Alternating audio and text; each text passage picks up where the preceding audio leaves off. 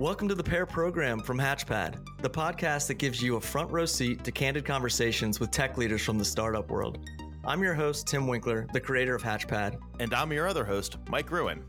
Join us each episode as we bring together two guests to dissect topics at the intersection of technology, startups, and career growth.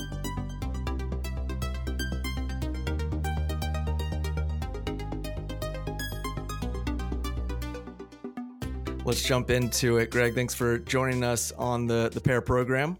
Um, this is another bonus episode of a mini series that we call How We Hatched. So this will be a fun discussion. Uh, hear a little bit about your unique career journey, you know, where you came from, and how you arrived at this current point in your seat today as the co-founder and CEO of Ad Hoc.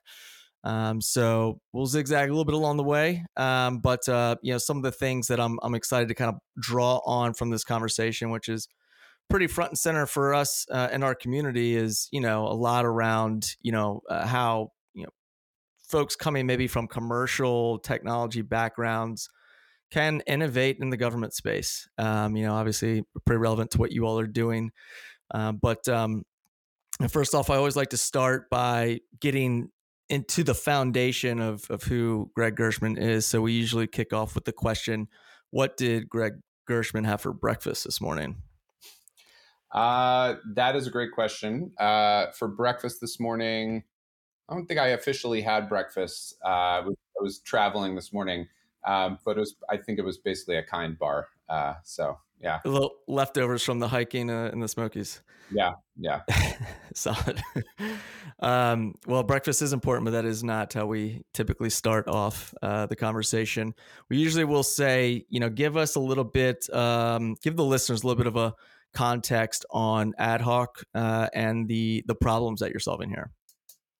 Yeah, absolutely. So, uh, yeah, and thanks for having me uh, having me on. Um, yeah, so uh, for those uh, not familiar, Ad Hoc, so we're a, essentially like a digital services consultancy. Uh, we work with mostly federal, uh, but also some state and local uh, government agencies to help them uh, build uh, online services to help them serve the public.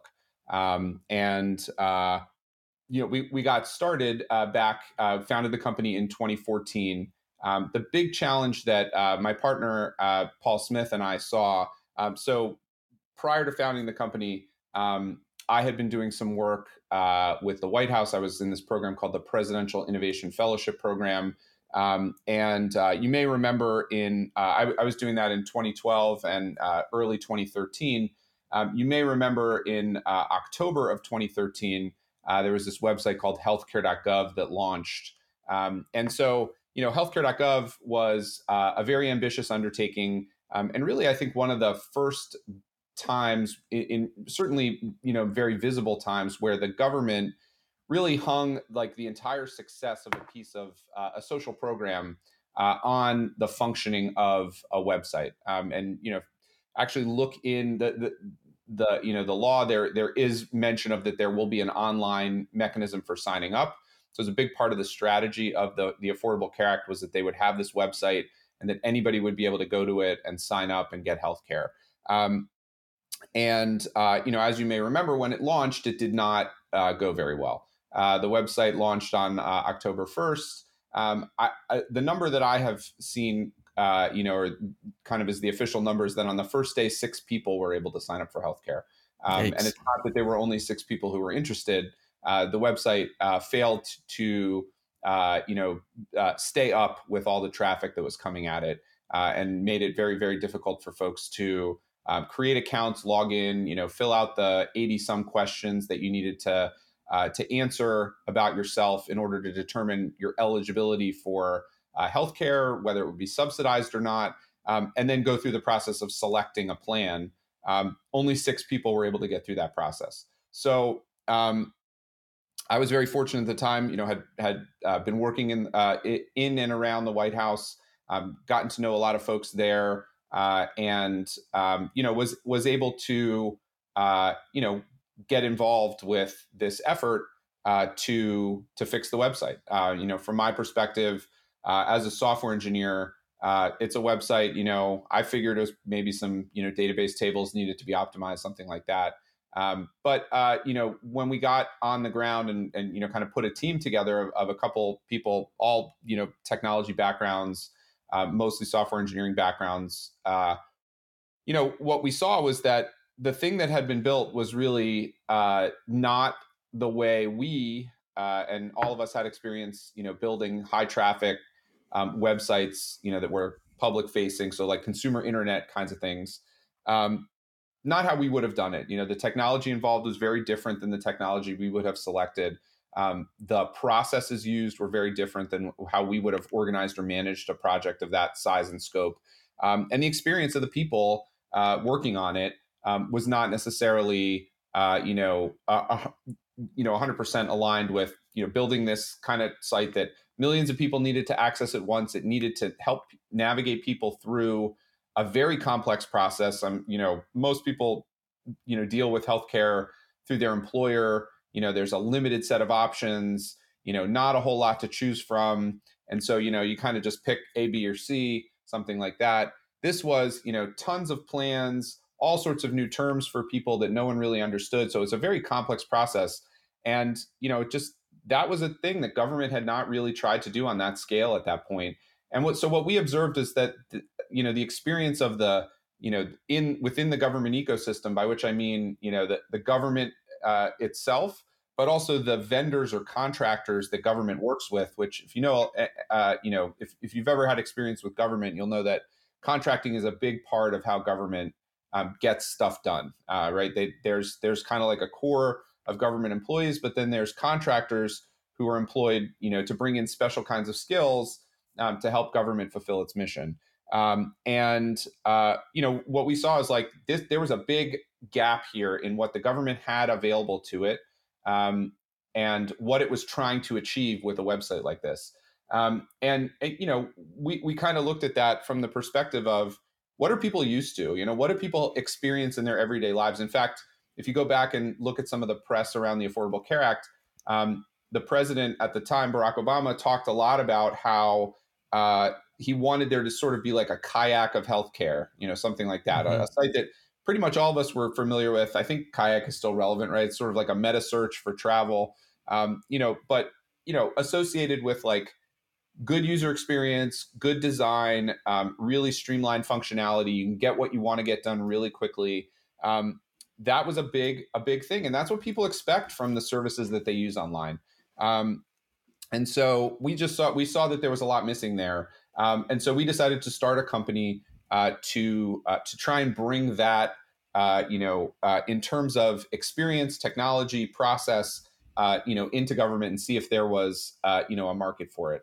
Um, and so that's that's how we got started. That's really, you know, the the um, the the sort of you know our origin story, so to speak, is that's the problem that we observed. Um, and you know, our, our solution was, you know, let's start a company and and you know bring people who have the same kinds of experience that we had uh, into the government space and see uh, you know if there's a if there's a need uh, for that. Nice. Yeah it sounds like a right place right time kind of situation. Um, you were right there when when this uh, situation arose and um, you know you had kind of that background. And i was curious did you have a, a co-founder that um, you know you started Ad Hoc with or was it a solo um, founding at that time yeah, uh, so a gentleman by the name of Paul Smith, no relation to the uh, the the fashion company uh, or any of the other. Uh, that's a very common name. Uh, Paul, yeah, Paul and I met the first day of the what we call the healthcare.gov rescue effort. We met right outside the White House. Um, ironically, we both uh, had lived in Baltimore, just a couple miles apart from each other, um, for many years, um, but had never met. Um, and uh, yeah, Paul and I got to know each other over the course of the couple months that we were working on, you know, fixing healthcare.gov, um, and then you know, uh, teamed up to uh, to create an organization, create a company um, to take it to the next level. So I like to you know backtrack a little bit here as well. You know, your uh, kind of journey into the the world of tech. Um, you know let's let's start there as well. You know how did you um, i guess get into technology? You know was it something that you know kind of ran in the family or um, tell me a little bit about that journey into the world of tech.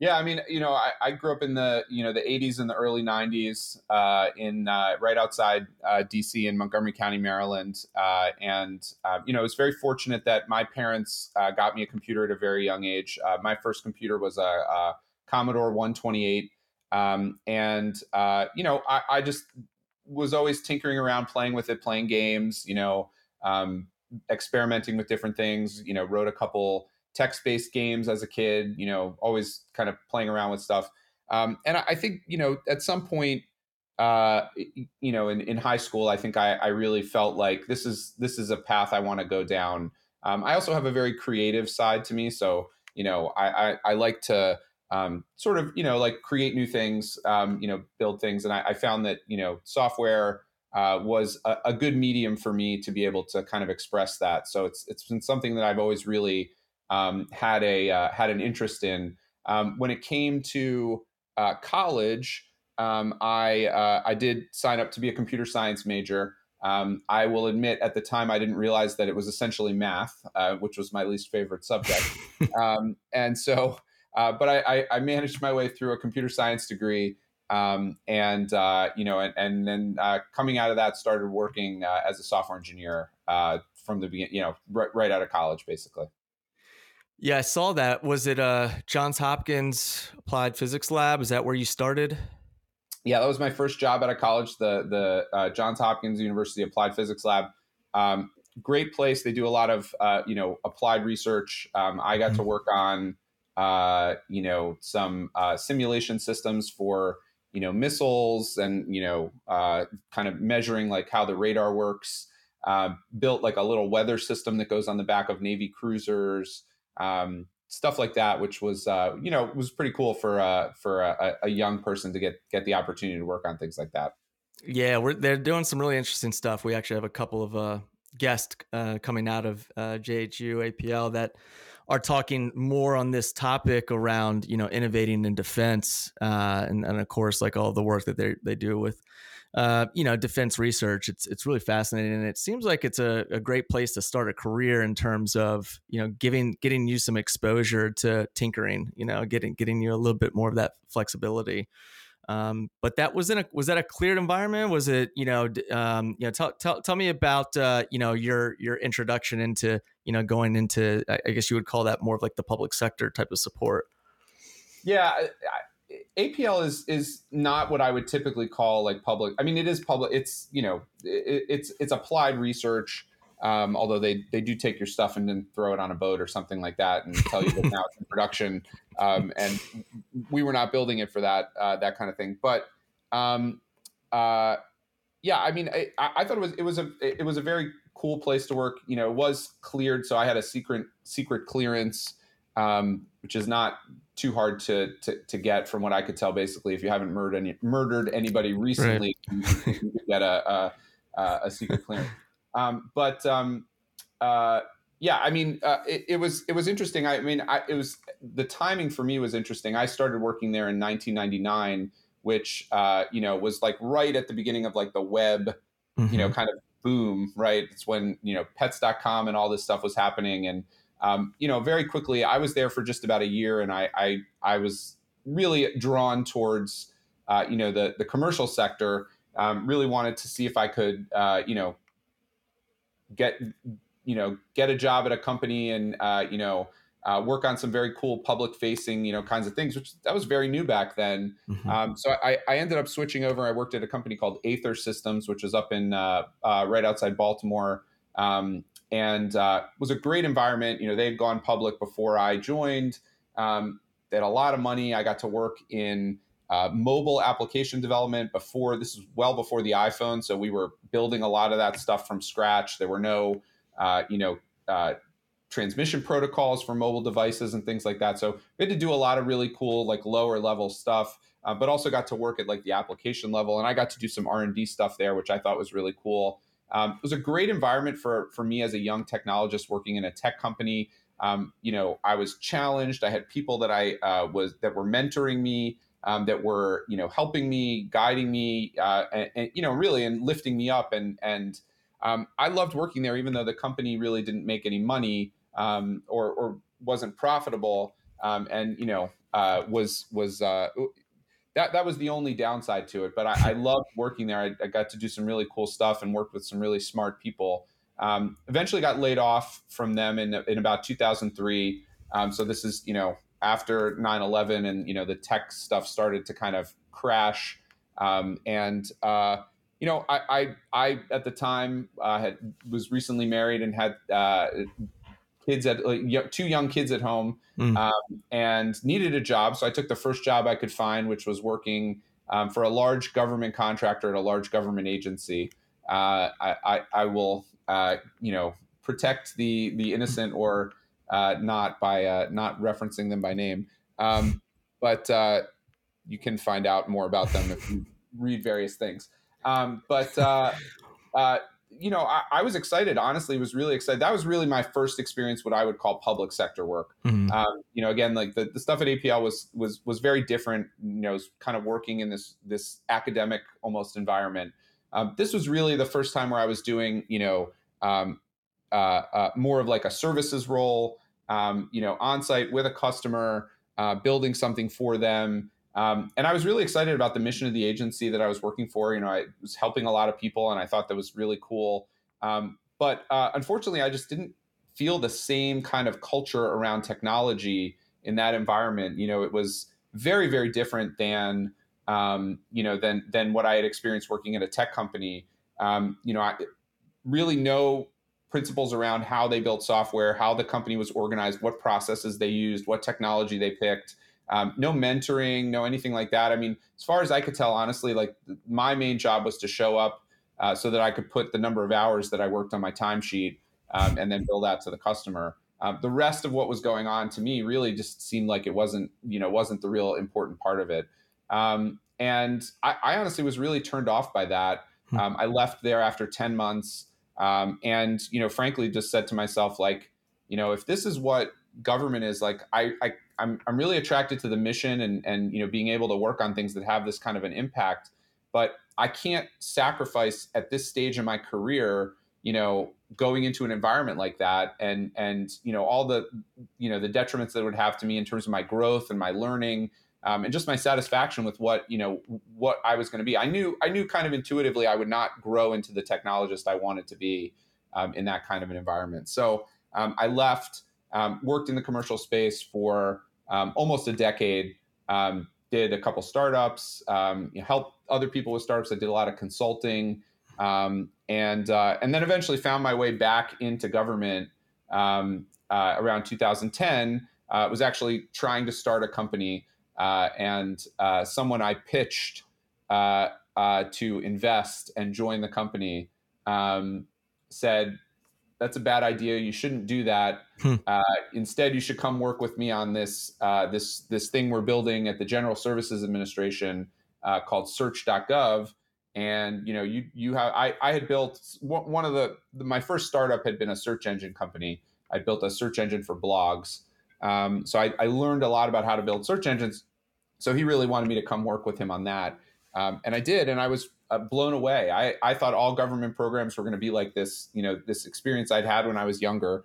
Um, and this was completely different. Um, it was very small, very agile, very much like working in a startup. Hmm. Um, you know, using uh, Ruby on Rails, um, uh, Elasticsearch, um, uh, you know, pushing to production multiple times a day, agile development. Um, it just, it really, I was really excited. I was learning a ton um, I was, you know, even at that point, you know, 10, 12 years into my career, um, learning new things, really excited about the work I was doing. And I had that impact that I had always, you know, kind of liked about government. Um, and so that's when I really started to think like, okay, I, I really want to, you know, understand more about how we can make more of government like this because mm-hmm.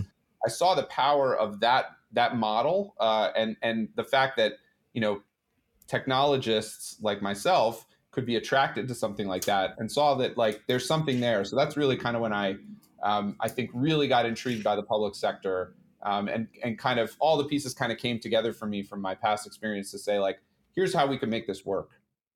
Yeah, it's a fascinating journey because um, you know one you're you're seeing you know how technology is is built in different uh, ecosystems or different environments, right? Um, you know, folks that are from the DC area, you know, they'll they'll be privy to you know some of these large government contractors that are out there. I, I worked for one for two years after starting my first business, um, you know, out in, in Indonesia, uh, came back and just felt like I was so confined uh, to you know not really being able to innovate. I felt like it was, and it's and it's not like this is how all of them are, but um, for the most part, you know, we we made a conscious decision to pivot into commercial startups um, instead of solely kind of supporting in the government contracting space, which is it's really in your face if you're in this area. It's it's it's tough to kind of navigate through the noise of like who's doing government contracting and who's maybe building a product or or doing you know commercial consulting.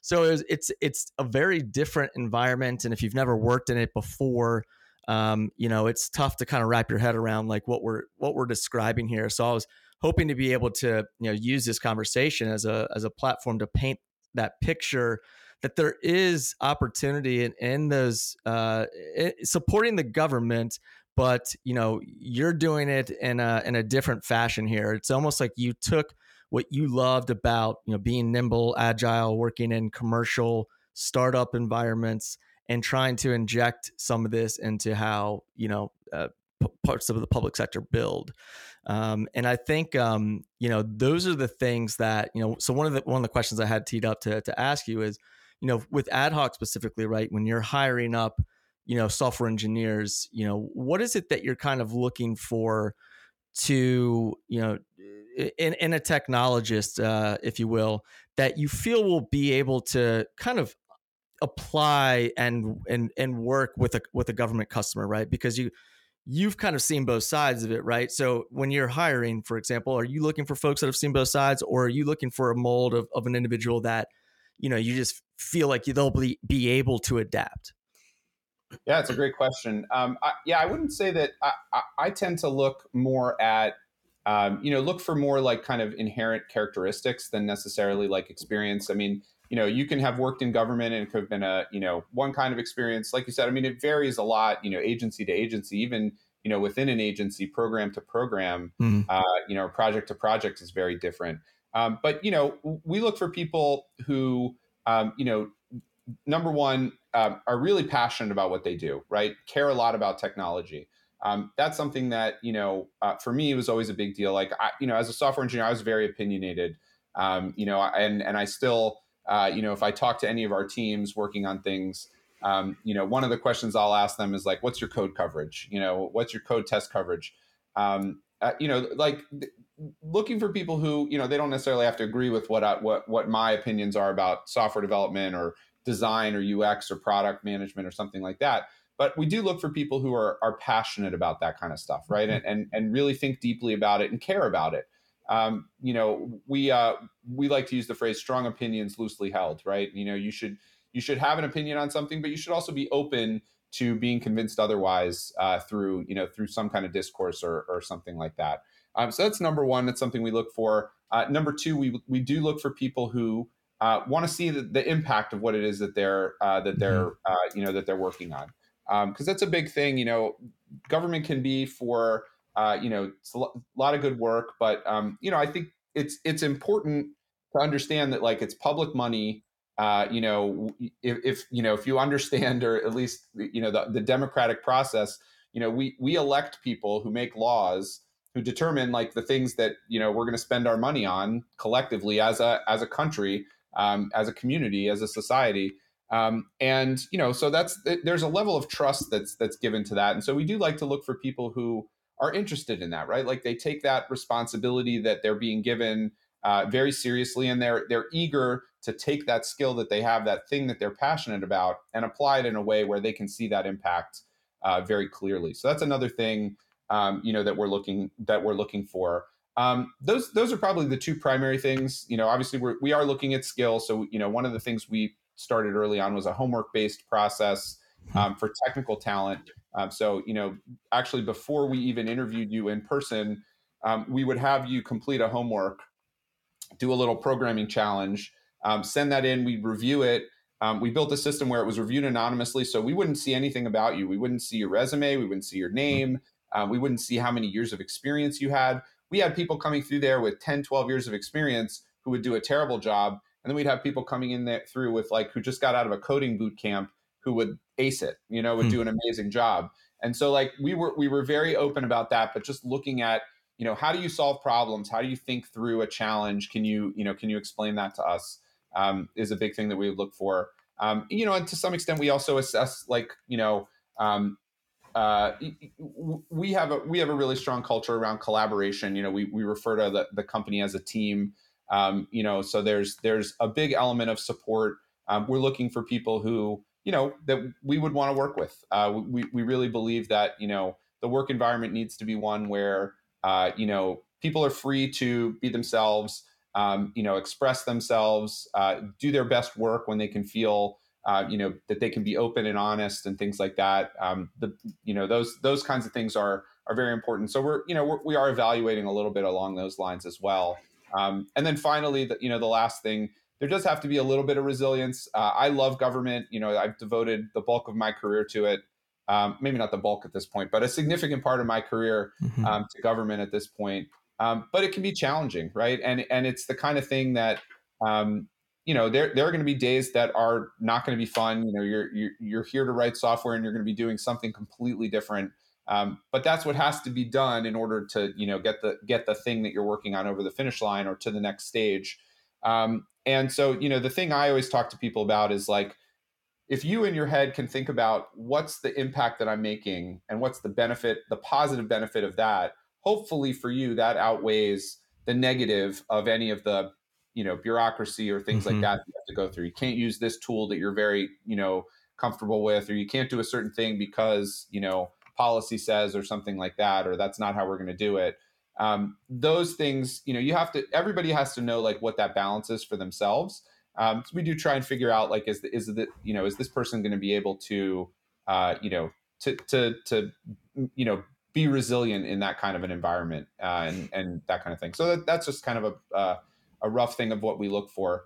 Um, but uh, yeah, in the in the early days, o- almost all the people that we hired did not have government experience, um, mm-hmm. um, which was really, I think, you know, in, in a lot of situations, um, what we were looking for, and also uh, just the fact that like a lot of the way things were done in the private sector in the commercial world commercial tech uh, consumer tech was just very different than how government was doing it. Mm-hmm. the technologies and the processes and you know just not a lot of overlap. Do you find like there's um ever kickback or back in the day was there kickback of of trying to bring you know commercial into these environments? Or did they that think that maybe it would adapt well or you know what what was what was like the um, biggest challenges of of really building the trust with with this type of a customer?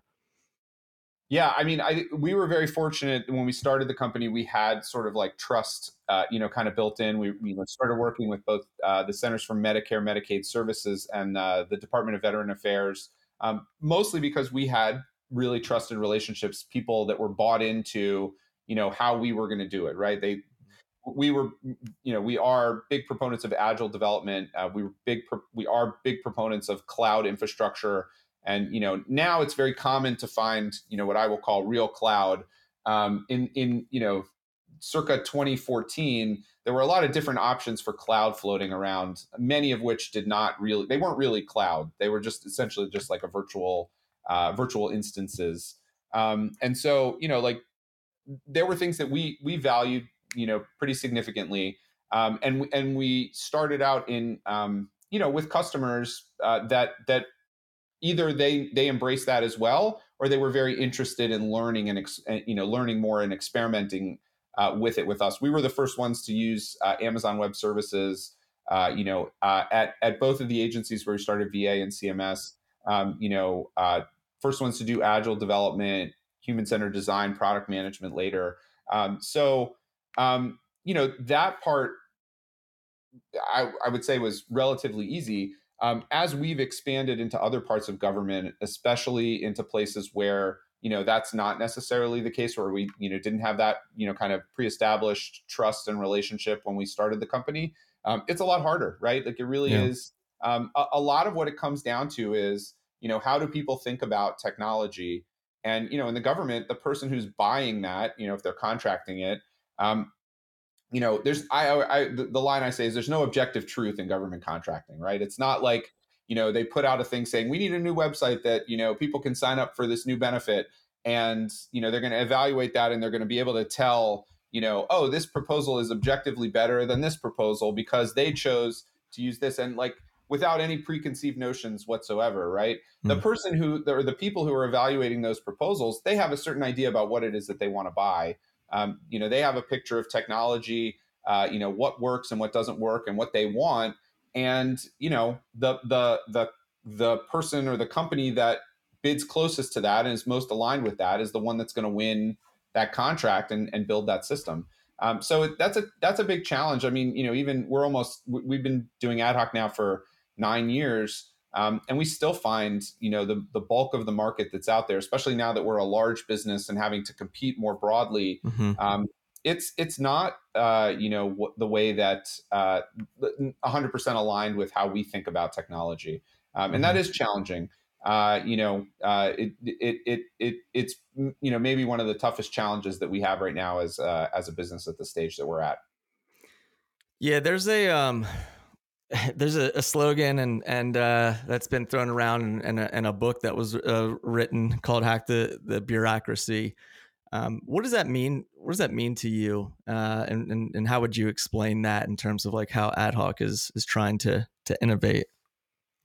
Yeah, uh, so that book, uh, written by uh, Marina Nitze, who was a good friend of mine. Um, we worked together at the White House, and she actually was the chief technology officer at the VA when we started the company. Um, and so she was actually one of our first customers as well. Um, I, I, think what Marina's talking about in that regard, and you know, I had a little bit of experience with this when I was a presidential innovation fellow. Um, when you're inside government, it's it, it's very hard to get things done. Um, mm-hmm. And you know, I, I, don't have a lot of experience in big corporate environments, um, so I'm I'm a little bit hypothesizing about what that's like. Um, but you know, you're in a big organization. There's ways to navigate it. Um, government's very different than any of that, and so I think what Marina and Nick do in that book um, is kind of share their experiences for you know when you're faced with you know an organization that you know large uh, unwieldy, does lots of different things. Um, you know, maybe has a certain element of dysfunction to it. You know, from an operational standpoint. Um, you know, mostly made up of very well intentioned, um, hmm. very dedicated. Um, you know, people who want to be there and to make a difference. Um, they have different advice. You know, uh, set various you know kinds of advice on how do you navigate that. What are some mm-hmm. tools that you have in your toolbox to you know build relationships, get stuff done um, you know, kind of build rapport, all those kinds of things. So yeah, and I, you know, I, I had that uh, that book was really fun for me to read because um, we were uh, I I, I kind of know my strengths and weaknesses, um, and uh, you know I like building stuff, uh, and um, Marina and I were a, really good partners when we were working in the White House because Marina liked hacking the bureaucracy and I liked building stuff. Hmm. Um, and I got a sense after you know being in government for a little while um, that there was going to be more building stuff going on on the contractor side. Um, plus, I had my experience with healthcare.gov where I saw that there were like there was a big gap in what where the contractors were, um, and so that's kind of where I gravitated. You know, I felt like that's where my skill sets were best, uh, you know, best kind of suited. Um, but absolutely, I mean, there's a huge need for people inside government um, who have a vision for something you know whether that's uh, a, you know an increase uh, a, a, different kind of experience for people a different kind of organization um, you know increased capability or capacity in terms of talent or people um, that kind of stuff is super super important um, and is a big part of you know uh, what uh, what i would say is you know really the last 10 years 10 10 11 years of you know this effort to kind of bring more modern technology into government um, so yeah. it's a great book i highly recommend it yeah, it's on my it's on my reading list. Um, it's it's super relevant to a lot of the content that we're putting out right now on on our community. Um, and you know, we don't have to get into this right now, but you know, you're you can look at this too around you know it gets really different from like federal you know agencies to department of defense you know might be a, a very different way of how you know, if you look at them as like customers almost right it's like you know how are how am I going to be able to, you know, to to get uh, my point across? Like, you know, how, how will I be able to get a common ground with this type of personality versus somebody in this other agency? Um, so it's just um, you know it's a it's a huge uh, space. You know, tr- so trying to get real granular in it and break it down from you know different you know almost like sub agencies within within the government is what we're trying to do and and see if we can see some trends or just you know help educate because you know one of the reasons that we decided to you know make a bit of a push for this type of um, media some of these upcoming episodes on the podcast was you know we primarily you know work with commercial technologists that are coming from startup environments.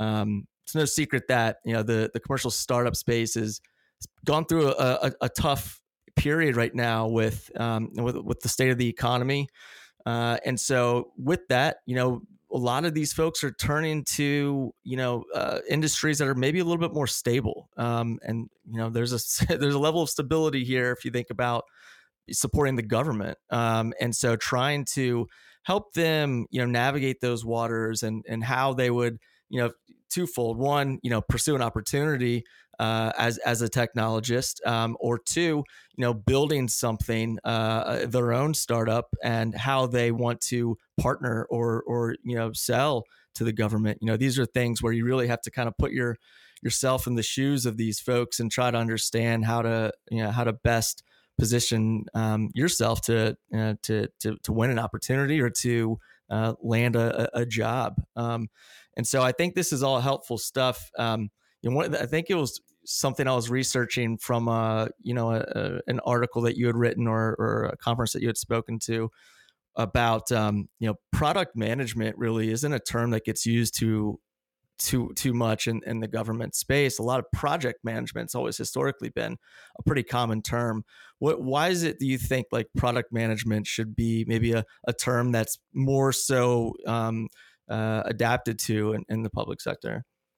Yeah, that that's a great question. That is one of uh, one of our I'd say like you know kind of core founding tenets is to think about things in terms of products and not projects. Um, uh, I, I, think that goes back to uh, you know how we've built things in the past.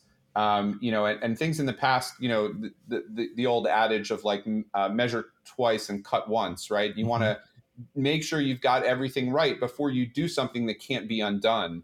Um, and that's very true if you look back historically. Like if you build a building, um, it takes a long time, it's very expensive, and it's very hard to change once you've done it. Um, anyone has, if you've ever done home renovations, especially while you're living in the home, it's a very miserable experience, right? And and you know, even more so for like a big building, um, you know, or things like aircraft carriers or you know airplanes or something like that you know you want to you want to get it as right as you can um, is you want to invest that time up front in making sure it's designed properly anticipate all the challenges and then build it and use it for as long as you possibly can.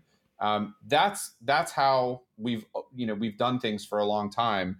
Um, the thing about software which i think you know we discovered um, sometime probably in like the late 90s early 2000s but really didn't kick in you know in in, in most places till a little bit later um, is that you actually had a lot of flexibility, and some of it has to do with how we built software and some of the tools that are available. Um, but especially once the web, you know, kind of came about, and you know, things just started moving really, really fast.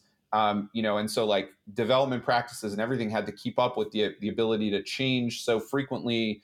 Um, you know, respond to you know new information or new like kinds of inputs, um, and also get like instant getting instant feedback from people using your things we had to find ways to to build things that kind of incorporated that in. Um, and what we found is with software, you actually can change things around pretty significantly um, for relatively low cost. Certainly not the same as like remodeling a house or you know deciding that after I built this big office building, I need to move the bathrooms to the other side of the you know whatever, right?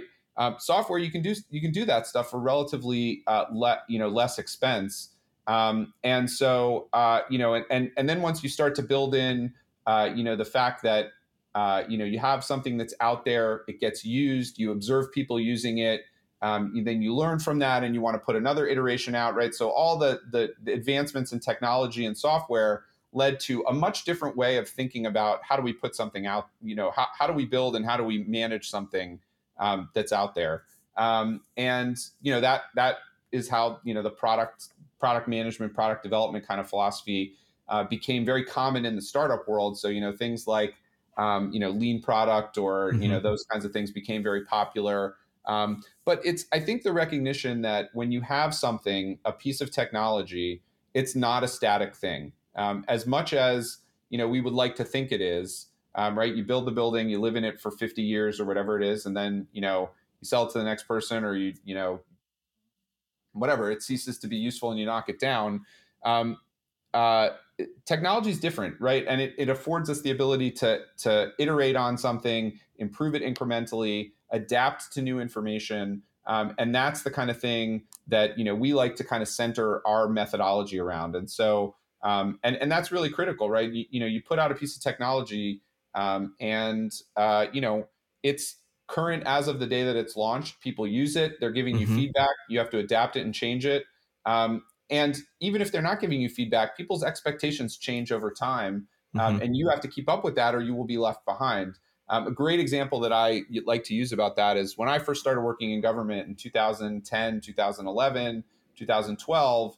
Um, you know, mobile apps were just kind of getting started. You know, kind of getting traction. But you know, most of the time you went to a website if you had to do anything. Mm-hmm. Um, and uh, you know, our our sort of like policy in the government was we felt like it's best to tell people don't build mobile apps. It's very expensive. You know, it's it's a whole separate kind of development thing uh, you know, just build websites that are mobile responsive. So, you know, something that's very, it'll work just as well in a mobile browser as it will on a desktop browser. Um, and I think that was the right call in like, you know, circa 2013, 2012, something like that. Um, you look at it now, and there is no major service provider that any of us use on a day to day basis or even like on a monthly basis um, that doesn't have an app on your phone, mm-hmm. right? Because apps have the, the phone has become the main way that we all access, you know, stuff online. Um, everybody's built their apps, you know, whether it's you're taking a picture of your checks to deposit them in your bank, mm-hmm. um, you're booking a hotel room, you're booking a flight. We all do this on our phones now, and we all use the apps. That's how we think about it. And so, for a government agency to provide a service and not offer it through an app starts to feel like they're not meeting the needs. They're not keeping up to date with what people's expectations mm-hmm. are. Um, and so, whereas 10 years ago, I wouldn't have said, you absolutely have to have a mobile app strategy. Now, when I talk to people, it's one of the first things that I'll tell them. It's like, this is what people expect. You know, this is what they are expecting. And um, one of the projects we've done for uh, the Department of Veteran Affairs has been very successful. Um, has been building a mobile app where we took a look at what do veterans need on the phone you know when they when they actually pick up the phone and they have that persistent you know app sitting on their uh, on their phone what are the things that would be most valuable to them and building specifically to that. Um, and that's been a really big success um, mm-hmm. and i think is really a testament to this you know this idea of product management right? Is that like you have to continually be evaluating how you're serving people you know the thing your product that's out there and is it meeting their needs and is there something else that you could be providing um, that would all that you know would that meet that would meet their needs better uh, than what you have out there, which is really a question that you know, especially in government, is not something that they traditionally have asked very well. Right? Put a law in place, you implement it, and that's it. Right? They haven't mm-hmm. thought about the technology as you know something that evolves, something that needs to change on a frequent basis, um, and I think that's the product mentality really helps you do that. Yeah, the the user experience, right? The the user research of you know what is it that these folks really truly want, um, and really polling the users. Uh, you know, hu- human centered design, like really understanding how is it going to make their lives easier or or simplify things. Um, I love the I love your example about about how apps have just yeah. They, I mean, if if you're not building an app, you know, it's it's it's tough to uh, to have everybody just go to the website and figure it out from there. Like, give me that simplicity of just open up the app and everything's front and center. Um, so true. Um, well, we, you know, we only have a couple of minutes left uh, for this segment, so I guess I'll just kind of wrap with um, you know, what are, what are some of those things that, you know, looking at um, you know, 2023 at Ad Hoc, you know what are some of these things that you know we can expect uh, from an innovation perspective uh, some of the technologies some of those skill sets that you're you're foreseeing going to be in high demand this year um, well, I, you know, I think in the government space, I think there's still uh, a tremendous amount of progress to be made. Uh, you know, just in terms of again, like centering everything that we build around, uh, you know, um, always good to have an intuition and kind of you know trust your gut, but also to you know provide some research and, and you know do that human centered design. Mm-hmm. Um, I, you know, I think that we're seeing an increased adoption of those kinds of practices in government. Um, you know, the, this this administration came out with uh, the customer experience executive order, um, which has really helped government kind of center their attention around what are the things that we're building you know what what are the experiences that we're trying to provide and not you know focus it as much around the agencies or the specific programs? Um, and i think that's been really helpful in just kind of shifting everyone's mindset um, you know to uh, you know to that kind of a thing. Um, so I, I, you know to me that's something that i just see growing more and more um, every year you know more agencies adopting uh, adopting that moving into those kinds of practices um, and, uh, and, you know, and this administration I think has been really key in in you know kind of pushing that. Um, so that's been good. Um, the other thing that I would just say, I mean, it, you know, sounds kind of uh, hype-ish and whatever, but I will say, I mean, you know, if you go back and look at stuff I post online, I was very uh, uh, not a big believer in Web three uh, and crypto. Um, and I'd like to say I think I was proven uh, myself and many others who said it was not really going to amount to much, uh, proven proven correct. Um, but I do think that AI uh, and the stuff that's going on now with mm-hmm. uh, large language models is really something that's going to change the game quite substantially. Um, we're, you know, thinking a lot about that and how it's going to impact everything from like the services that we offer our customers. We actually have um, done some very uh, experimental kinds of things with it uh, already with some customers that have been, I think, a success. Um, but um, but also, um, you know, how it's going to ex- change the experience for the developer, um, you know, or for the the researcher or for the product manager, um, how that's going to change what it is that they do, the skills that they have, um, the tools that they have available, and what that's all going to look like. I mean, it's it's moving so fast, faster than anything I've ever seen. Yeah. Uh, you know, in my you know, uh, how many years have I been doing this? Uh, a while, uh, twenty some years. And uh, you know I, I, think that's really going to have a huge impact uh, and you know uh, that is one that i think uh, I, I, everybody needs to be paying attention to that. Uh, it's really going to uh, I think really change things quite substantially. Yeah, it's it's an interesting uh, topic. Um, you know, we were just kind of polling our team earlier about uh, you know AI. You know, uh, is it something that you think you know you're very excited about how it's going to change the future? Does it make you terrified? Um, there's a lot uh, a lot out there that folks are you know just a little little concerned about, but at the same time, like you know, it's one of those things where if you're not paying attention to it and you're not adapting to it, um, you, you, will get left behind. Um, and so, you know, it's it's it's going to be interesting to see how it impacts these different industries, but certainly um, in the public sector, um, how how is it going to be integrated? Um, all right, so we're gonna um, we're gonna flip here to uh, another segment called the five second scramble. Uh, so this is going to be just kind of you know quick hit rapid fire Q and A. Uh, you'll have five seconds to sum up uh, your answers. If if it goes over five seconds, we're not gonna air horn you or anything like that. So um, feel free to answer as you will. But um, uh, let's uh, let's jump into it, Greg. So let's just begin with you know what is your favorite aspect about you know working at, at Ad Hoc?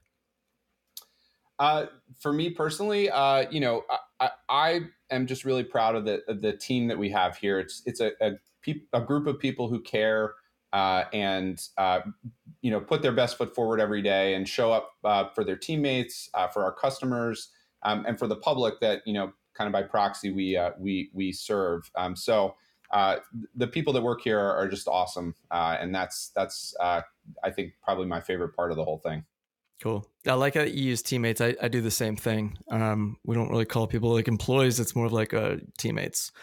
Um, what um, what aspect of your culture do you most fear losing with growth? Um, that's a good question.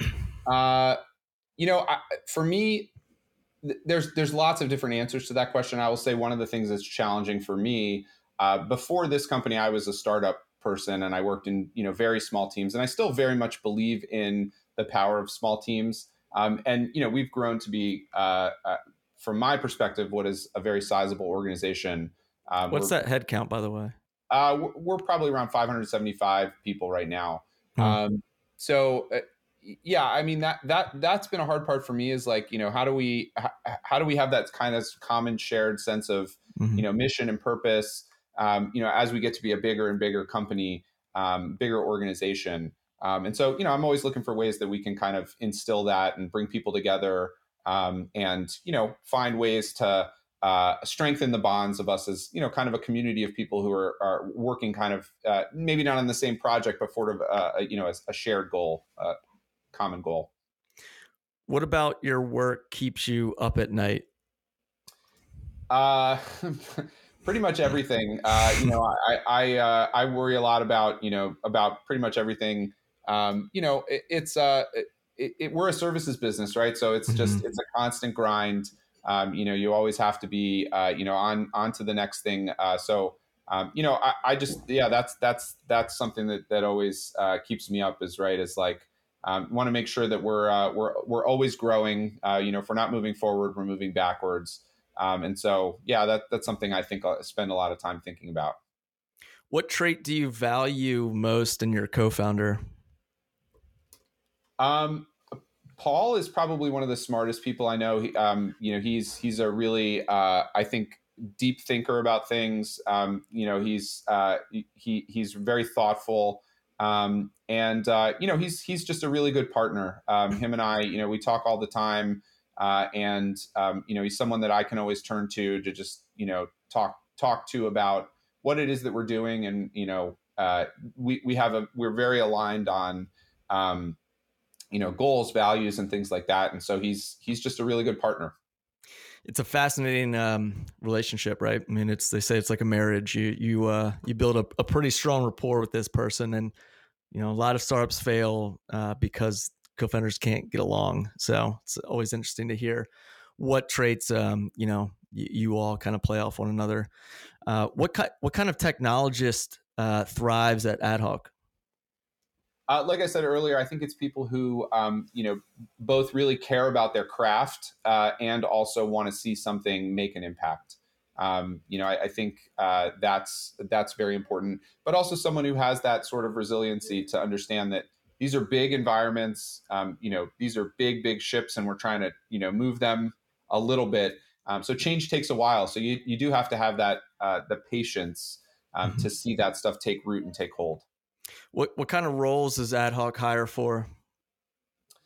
Uh, roles. Uh, so uh, the majority of the people that work at ad hoc are software engineers. Uh, that's that's definitely our, our biggest demographic. Um, you know, we we generally kind of put it into uh, you know four buckets, which would be product management, um, UX, uh, research, UX design, um, and then engineering. but we also have you know burgeoning practices around uh, data uh, data science and data analytics, um, cybersecurity, uh, you know, content. Uh, there's probably more that I'm forgetting, uh, for which uh, I apologize. But um, you know, we're, we're, focused on digital services, right? So mm-hmm. how do we build those things? Um, and so, eh, you know, really any disciplines that fit in there, um, you know, are areas that we're interested in, you know, finding folks. Nice. Um, what uh, what is a charity or a corporate philanthropy that's near and dear to you? Yeah, so um, it, one thing which we uh, we as an we as an organization have uh, gotten behind is uh, there's a uh, there is an effort to uh, make a national park uh, or a national recreation area uh, uh, around centered around the Chesapeake Bay. Hmm. Um, it's you know this amazing natural resource um, and uh, you know, uh, but doesn't have any official designation. And so um, there's a group uh, uh, called the Chesapeake Conservancy, which is working on advocating for a national recreation area, you know, a, a, part of the national park system to be formed around the Chesapeake Bay. Um, and it's really cool the way they're doing it. I mean, there's such a diversity of history that that centers around the bay and this area you know, going back to like native communities, but as well as like enslaved populations.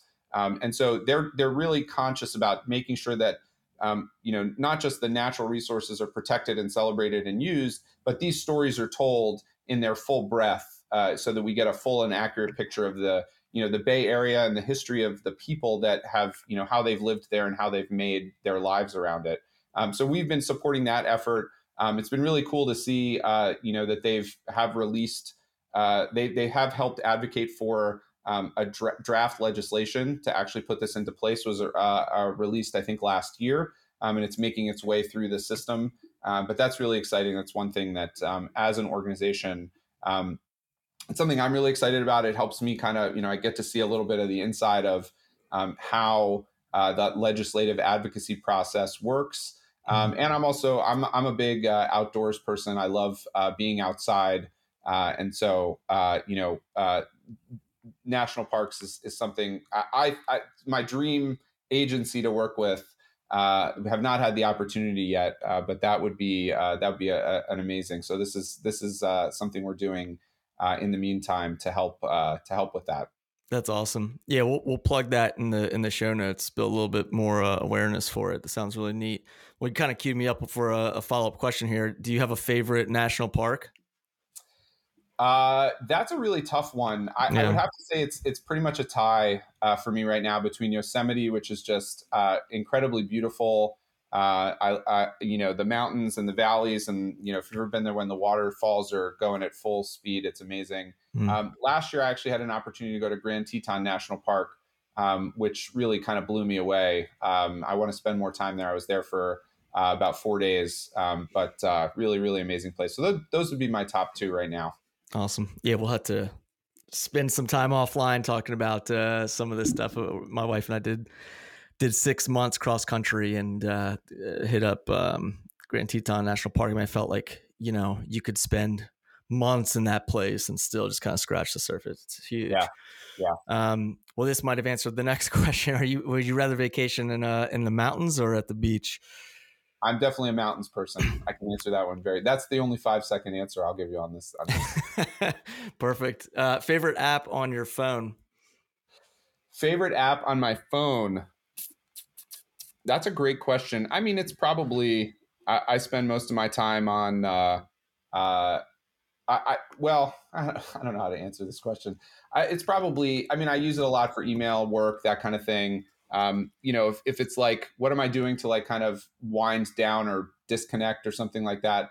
Uh, I will admit that I got off all social media, um, but I am on Instagram. Uh, there's I've I've kind of you know curated a nice mix of like nature, birds, you know, that kind of stuff that that uh, that pops up on my homepage. So I applaud you. That's fantastic. Um, trying to do the same, it's it's tough. It, it sucks you in, gets its hooks in you, and then it's like, oh, I, I need to get away from this.